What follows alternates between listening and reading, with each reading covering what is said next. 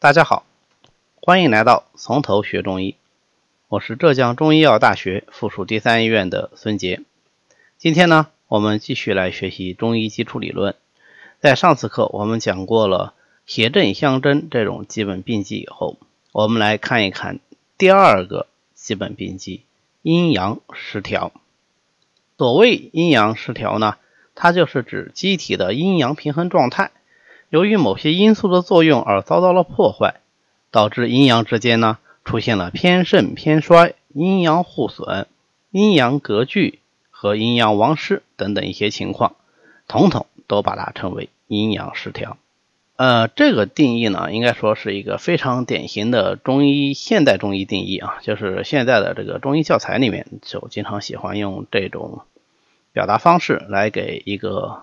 概念来下定义，但实际上我们仔细来看这个定义呢，也会觉得好像说的都是意义不大的一些话。但这个是我们的习惯表达方式啊。你比方说，我们以后要学什么清热剂啊、方剂，或者是学某某病，它都是这样。比方说清热剂，由清热药为主组成，然后具有清热泻火、清热解毒、清脏腑热、清热凉血、清虚热等作用的方剂，就称为清热剂。你看清热剂，呃，当然它就是清热用的，由清热药为主组成。那如果它不是以清热药为主组成，有清热作用啊，比方说以泻下为主的，那它算不算清热剂呢？对吧？它这个，呃，实际上只是为了给一个定义而给一个定义。那么看了这个定义以后呢，实际上我们对于什么是阴阳失调，好像还是不是特别明确。就是说这个定义好像给我们的指导意义不是很特别大。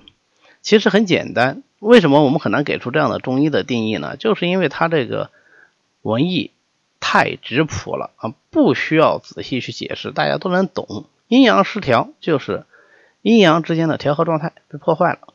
那么阴阳之间的调和状态，正常情况下应该是什么样的呢？这个我们在学阴阳的时候，其实就已经是反复讲过了，就叫阴平阳密啊，阴阳平和。什么叫做平和呢？平和一个当然是，呃，它不亢盛，既不过分的亢盛，也不过分的衰弱。还有一个呢，就是他在做他应该做的事情，啊，没有出现说是做自己不该做的事情。这个实际上是中国的阴阳学说里最重要的啊一个观点，就是阴就应该当阴位，阳就应该当阳位啊，就应该待在你应该待的地方，这个叫当其位。所以阴阳失调。就是指阴阳不能当其位，因为不能当其位，所以也就不能够行其事啊，就不能够正常的行使它应该有的功能啊。正常情况下，呃，阴阳就是气机的变化特点，阴它就是应该下降的，阳它就应该是上升的。但是现在呢，呃，阴不能够降，或者是不能够入，或者是降和入的功能发生了变化。那么阳呢，不能够生或者不能够散，或者是它的生散功能发生了变化，这个就叫做不能行其事。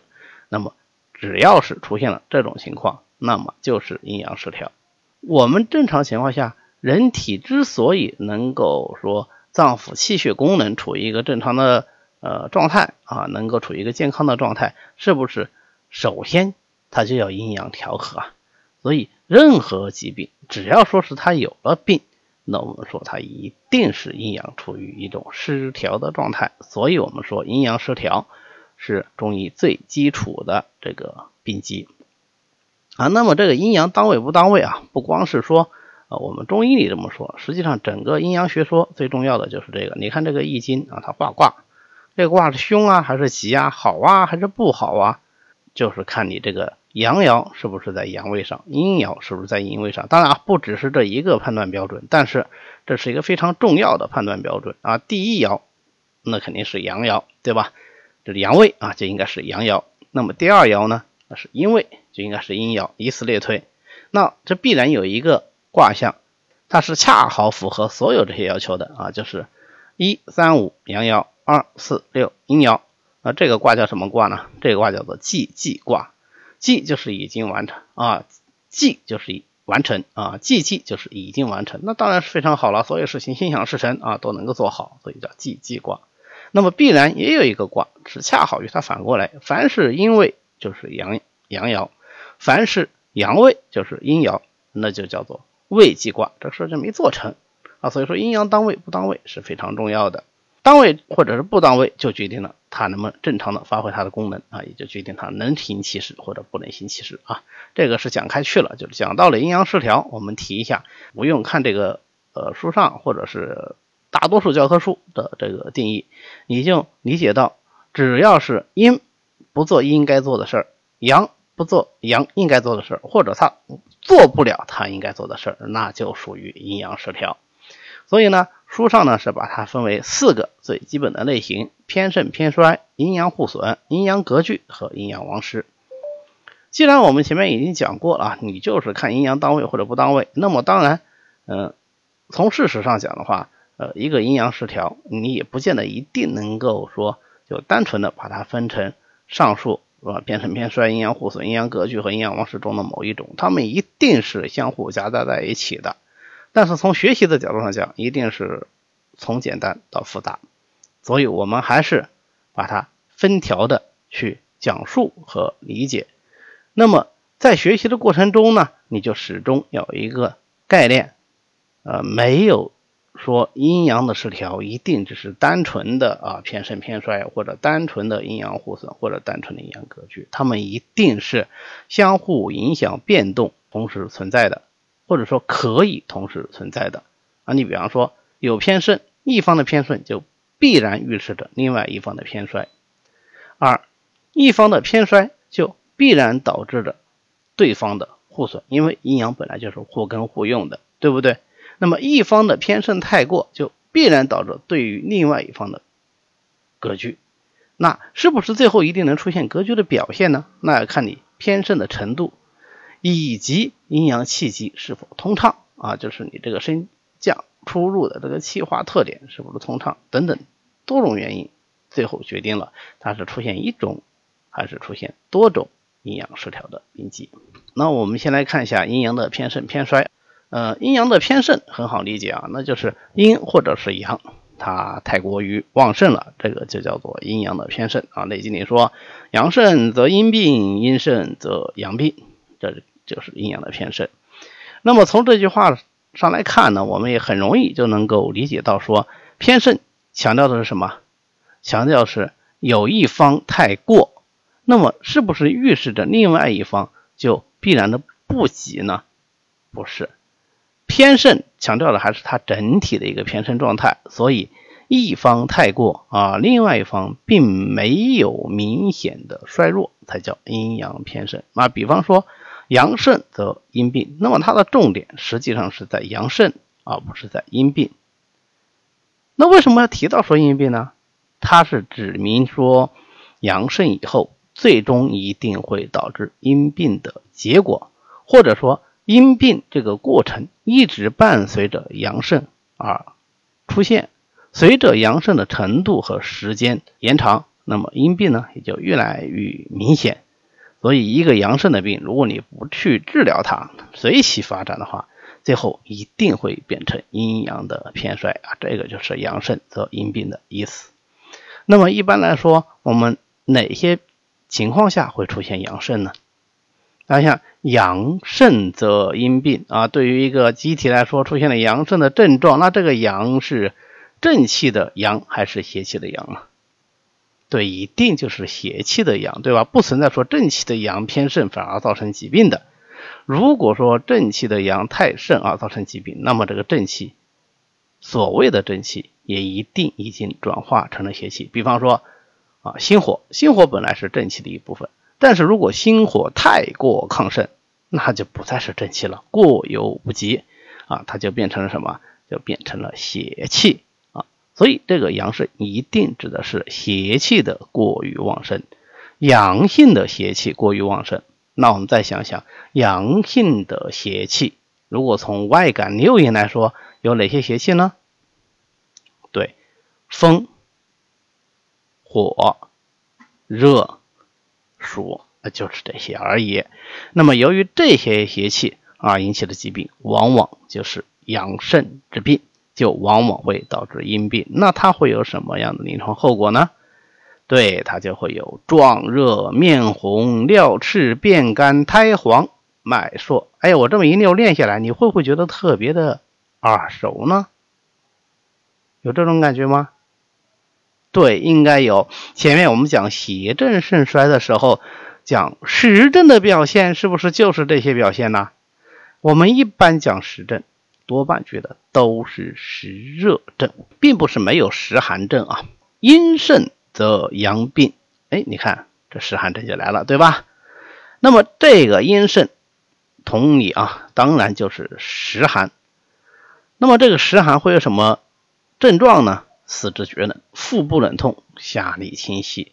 哎，这几个症状列在一起，我们其实首先想到的，它不是实症，容易想到是虚症。跟我们前面讲的这个，嗯，虚症里面的那个五虚症，是不是有一点点像啊？那区别在哪里呢？区别在于它有没有不足的症状啊？厥冷、冷痛、下利，这个都是寒的症状，它并没有虚弱的症状。如果是虚寒症呢，那它就表现为畏寒、倦卧、神疲、乏力、但欲寐、脉微细啊，那个是虚寒症。咱们这个是实寒症，所以这里的四肢厥冷，它一定是冷上不过肘，下不过膝，因为它只是由外寒所侵啊。它除非是这种严重的全身的这种冻伤或者为寒邪所伤，那它可以。整个人冻成一个冰棒，对吧？那就不只是说过肘或者过膝的问题，但一般情况下上不过肘，下不过膝。这个冷痛呢，它一定是剧痛的，呃，一定是剧暗的啊，喜温的。这个下利呢，它一定是急性的，它不是慢性的，呃，不会说是啊已经下利清晰一年两年啊数载之久，那这个肯定不是说实寒症了，那就可能是确实有虚寒症了。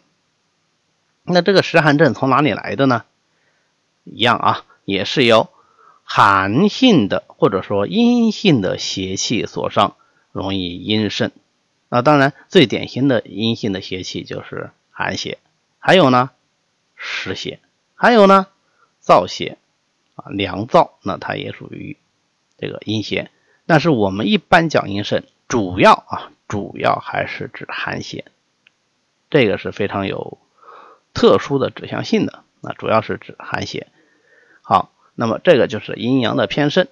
那么需要指出的是啊，阴阳偏盛，我们讲症状、讲成因啊，都强调的是它邪气的一方面，强调的是它实的一方面。但是既然有阴阳的偏盛，阴阳是相互对立的，对吧？那么所以有了阳盛，就一定有阴病，一定会伤及阴经。可以说，从阳盛出现的那刻开始，阴经就开始在受损。但是。一开始程度不明显，不是主要矛盾。如果湿滞物质病情缠绵呢？哎，它就会逐渐逐渐的越来越明显，那么它也就逐渐的可能会成为一个主要的矛盾，或者是我们不可以忽视的问题。这提示我们什么呢？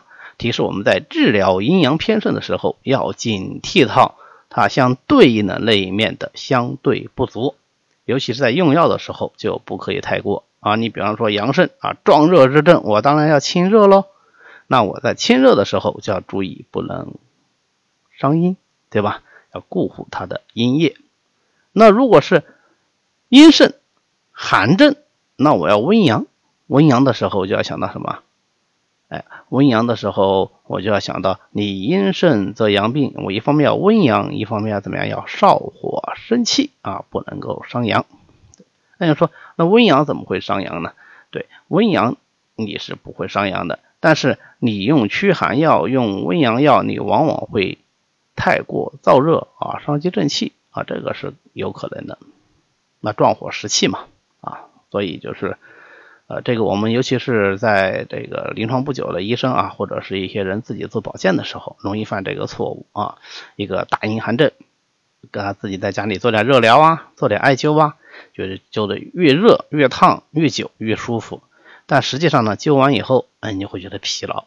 为什么？壮火食气啊，这个我们就必须得啊有这个警惕性啊。接下来我们来看一下阴阳偏衰。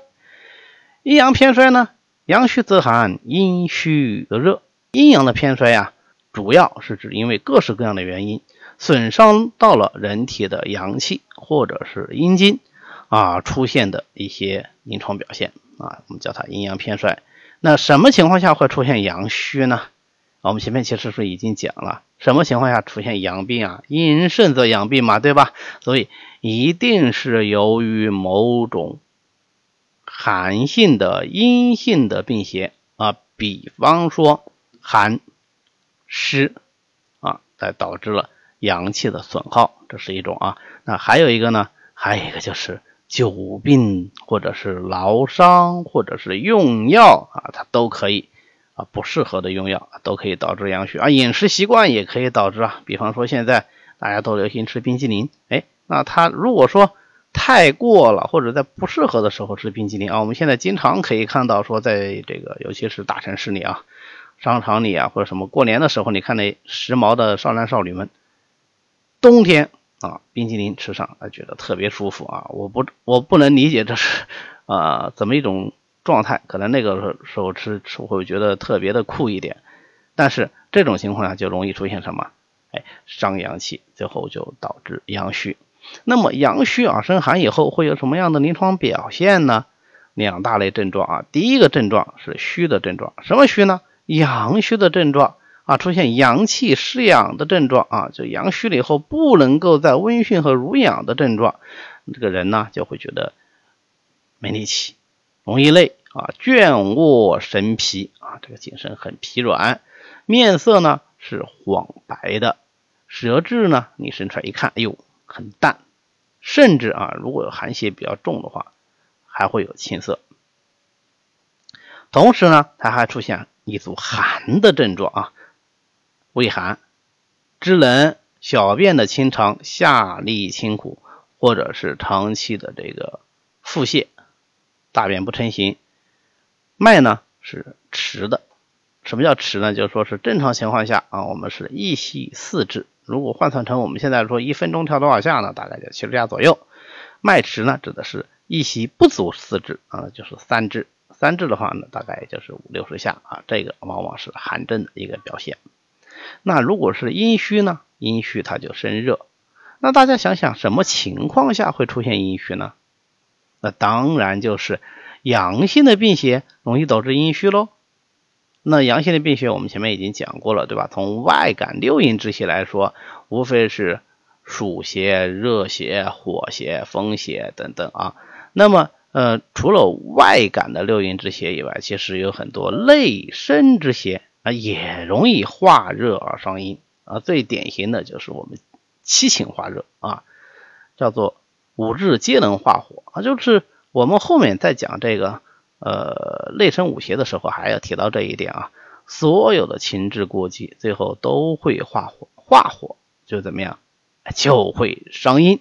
那么时间久了以后呢，就会出现阴虚的症状啊。那么就阴虚则内热，这也是一种可能性。还有呢，哎，跟饮食有关系。我们这个其实是是不是啊，就是在复习啊我们之前学的病因理论，对不对啊？既然是复习，那我们就干脆开动脑筋想一想，还有什么原因可以引起阴虚呢？对，我前面已经讲了，对吧？就已经剧透了哈，就是饮食嘛。什么样的饮食呢？肥甘厚味，容易生湿助热，它是不容易上阴呐。对，然后辛辣直薄之品啊，比方说烧烤啊，尤其还是加上这种辣椒的啊，特辣的烧烤，哎，那那那个更上阴，对吧？好。然后呢，还有温燥的食物和药物是不是也容易伤阴呢？啊，比方说啊，现在火神派对吧？我就就就就觉得这个附子特别好啊，还能养生啊，所以这个平时就吃附子，助阳气养生啊。那你如果说是在北方极寒之地，那是没问题啊。那你在限定的剂量以下，应该是不会有大问题。但是你要是在我们杭州啊，在于华东这样的这个湿热之地啊，我们从气候条件上说，我们这是亚热带季风气候，对吧？那这个地方你吃附子，你再看看，那一定就容易出现阴虚，而且不但容易出现阴虚，你也没有把体内的寒湿驱出去，对吧？因为你这个吴越之地所多的就是湿气啊，所多的就是潮湿的这种气候和环境。好。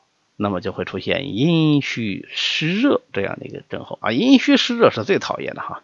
你要清湿热吧，太容易伤阴；你说你去养阴吧，哎，它助湿热啊。阴虚湿热是临床上比较难治疗的一个症候啊，这个中间的平衡很难去把握。啊，有很多泌学家的方子非常好啊，对这个阴虚湿热。好，那么阴虚则内热，那讲开去了，我们继续继续啊。阴虚则内热，它会有什么临床表现呢？一样啊，也是两组症状。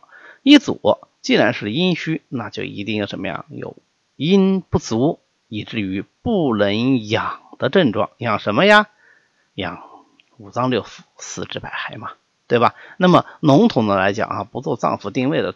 情况下，我们来说这个阴虚呢，就往往会出现机体的消瘦，出现口干，出现相应的脏腑功能的减退。啊，比方说心阴虚，那么心的功能就减退。心有什么功能呢？啊，心主血，那么它就不藏血，啊，就不能主血，对吧？那么，嗯，心主神明，那它就不能主神明，它就健忘，它就失眠，对吧？它就。独语，它就正身。那么还有呢？啊，对你既然是心的阴虚啊，不能阳，那首先就是不能养心嘛，所以会出现心的不舒服。啊，什么意思啊？心悸、心慌、胸闷啊等等的症状都可以有啊。好，那么第二组症状呢，就是内热。内热啊，在没有脏腑定位的情况下，那最常见的、最典型的症状就是。潮热盗汗舌红脉数啊，这个就是跟口诀一样啊，经常反复的会念叨啊。这潮热盗汗舌红脉数，这就是阴虚内热的啊这个典型症状。这种潮热啊，呃，除了说是发作如潮啊，有时间来了啊，过一会儿又去了，这叫发作如潮啊。以外，它这个热是热自内发啊，很多病人说我就感觉是骨头里面热出来的。如果是有这样典型的表现的话，那我们还有一个专业名词叫骨蒸潮热啊，就像从骨头里蒸出来一样啊，蒸笼里那个蒸啊，从骨头里蒸出来的热叫骨蒸潮热。好，那这里是阴阴阳的偏盛偏衰，我们再来看看阴阳的互损。什么叫阴阳互损呢？就是因为阴的不足，以至于损伤到了阳，因为阳从阴中来。阴从阳中来，对吧？那么因为阳的不足，最后以至于损伤到了阴，这叫做阴损及阳，阳损及阴。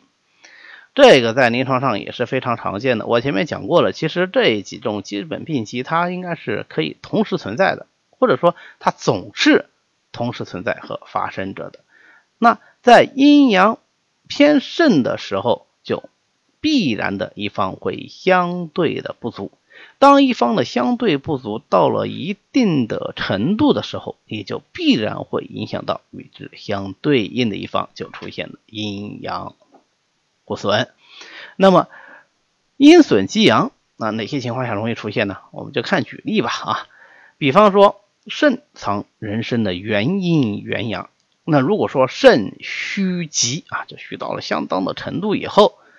它就不能够化生阳气，那么阳无阴助，它就不适于生化，于是阳呢也随之而虚啊，这个就是一种阴损及阳的表现。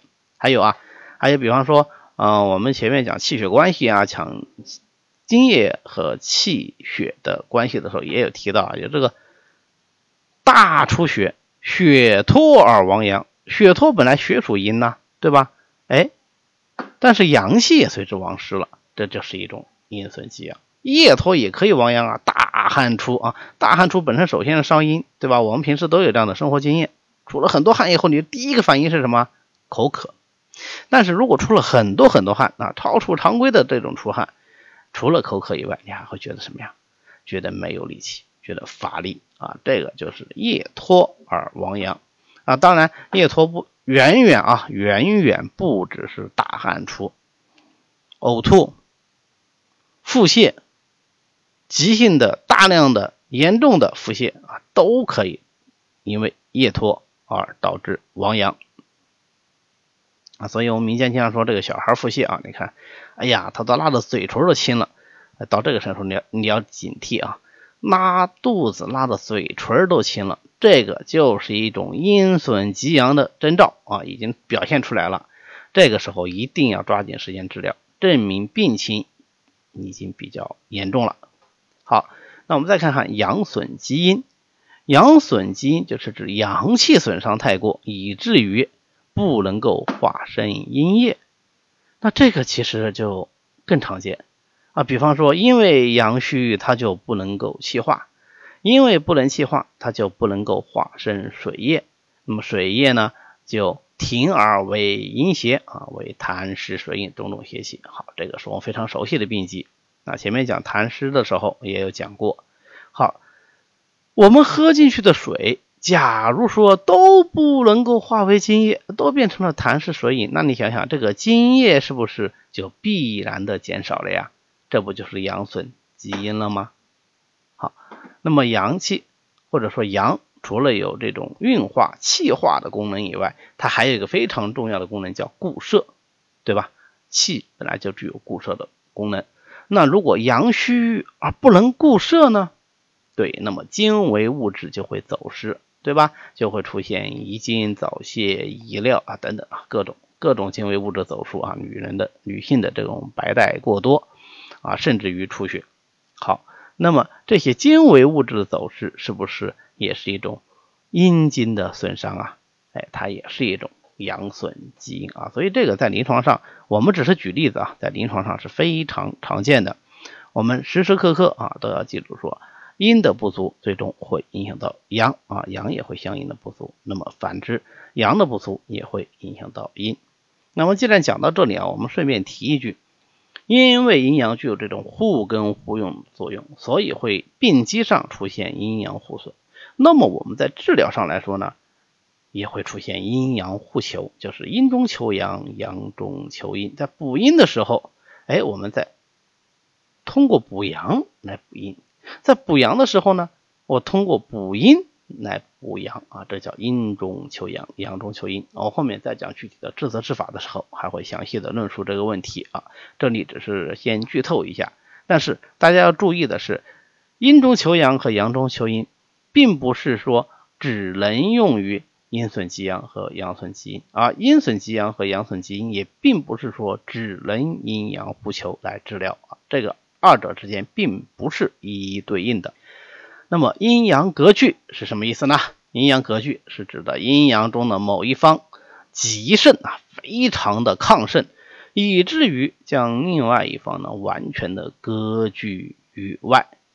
那么阴极盛就隔阳，阳极盛就隔阴，这个就叫做阴阳隔拒。我们先来看阴盛隔阳啊，就是指阴过于亢盛。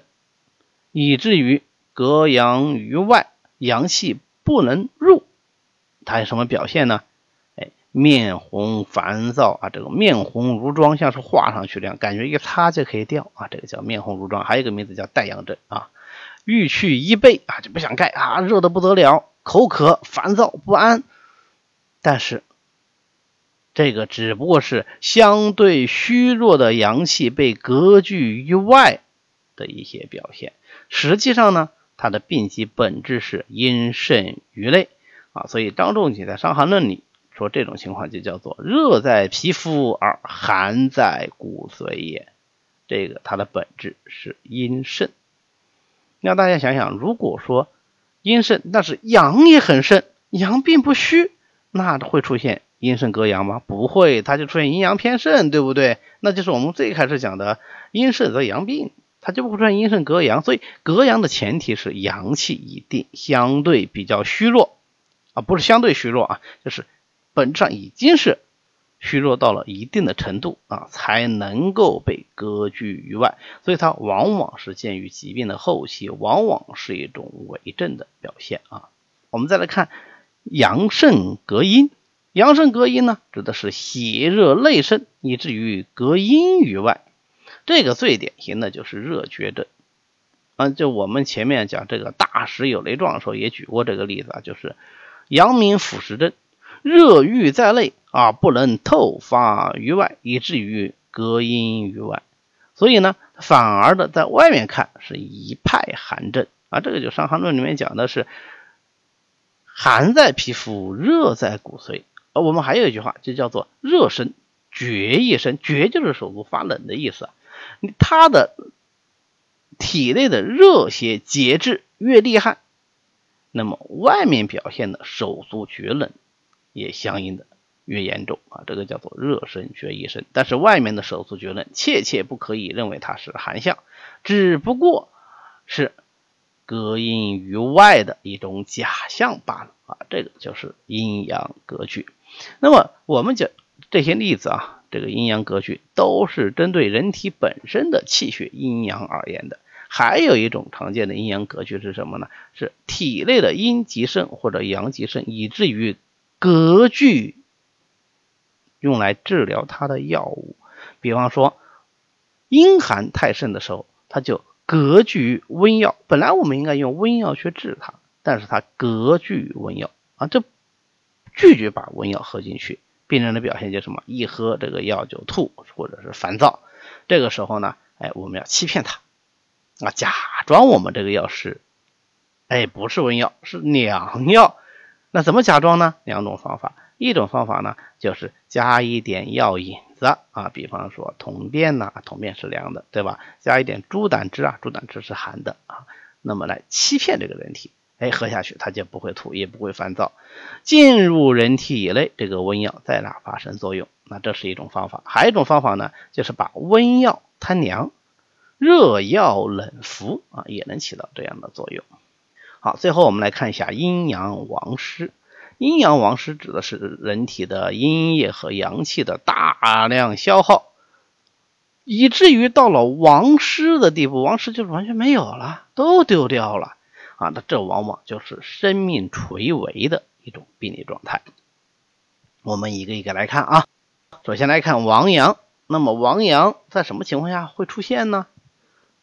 大量的阳气的丢失，那必然有什么叫大量的阴邪来伤及人体啊，对吧？所以它首先第一个成因呢，就可能是阴邪太过而暴伤其阳啊，比方说。骤然的遇到非常寒冷的环境，或者吃了非常寒冷的食物啊，会出现亡阳。第二种情况呢，就是本身这个人阳气就不足，再加上各式各样的原因在损伤他的阳气，比如说过劳，那么阳虚进一步的损伤啊，出现了亡阳。第三种情况在临床上实际上是更多见的。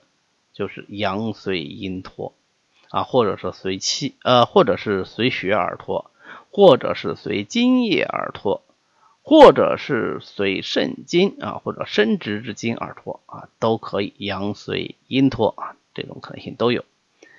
最后呢，呃，就是久病的消耗啊，病久了，阳气一点一点一点的被消磨，以至于到了。亡失的状态，那这个就是临床的极为重症了啊！实际上，只要出现了亡阳，它肯定啊，阳气都要亡失了，那就意味着阴阳离绝，其气乃绝了，这个离死就不远了，对吧？啊，这肯定是一个极为重症。那它在临床上会有什么表现呢？大汗淋漓，这个汗出出来以后呢，是很清晰的，是凉的啊，不是热的啊，摸摸上去就是冰凉冰凉的。所以，他肌肤手足啊都是冰凉的，精神极度的疲惫，神情是淡漠的啊。你看起来他应该高兴，他不高兴啊。比方说，床前一个很久没有见到的后生小辈啊，孙子啊、外孙呐什么的，哎，过来看老人家，说是老人家病重了，我来看你啊。正常情况他应该该开心呐，不开心，没反应，神情淡漠，甚至于干脆就是陷入昏迷。脉为欲绝啊，这是亡阳的表现。那亡阴呢？啊，跟亡阳类似啊。首先一个病因就是阳邪太过啊，暴伤其阴，可以亡阴啊。你这个，比方说，前一段时间在网上特别流行的讲这个热射病啊，那这种情况。往往他最后如果说到了病重的阶段，或者是发病的时候啊，急性发病的时候，他就是一个亡阴的趋势，或者是素体的阴虚，再加上过度的劳伤，那这个劳伤呢，啊，往往就是以防劳和劳心为主，因为这两种劳伤伤阴多。如果是劳力为主，那他就伤阳多啊。或者是邪热的久留，逐渐的煎熬津液，或者是久病的耗伤啊，最终都可以导致亡阴。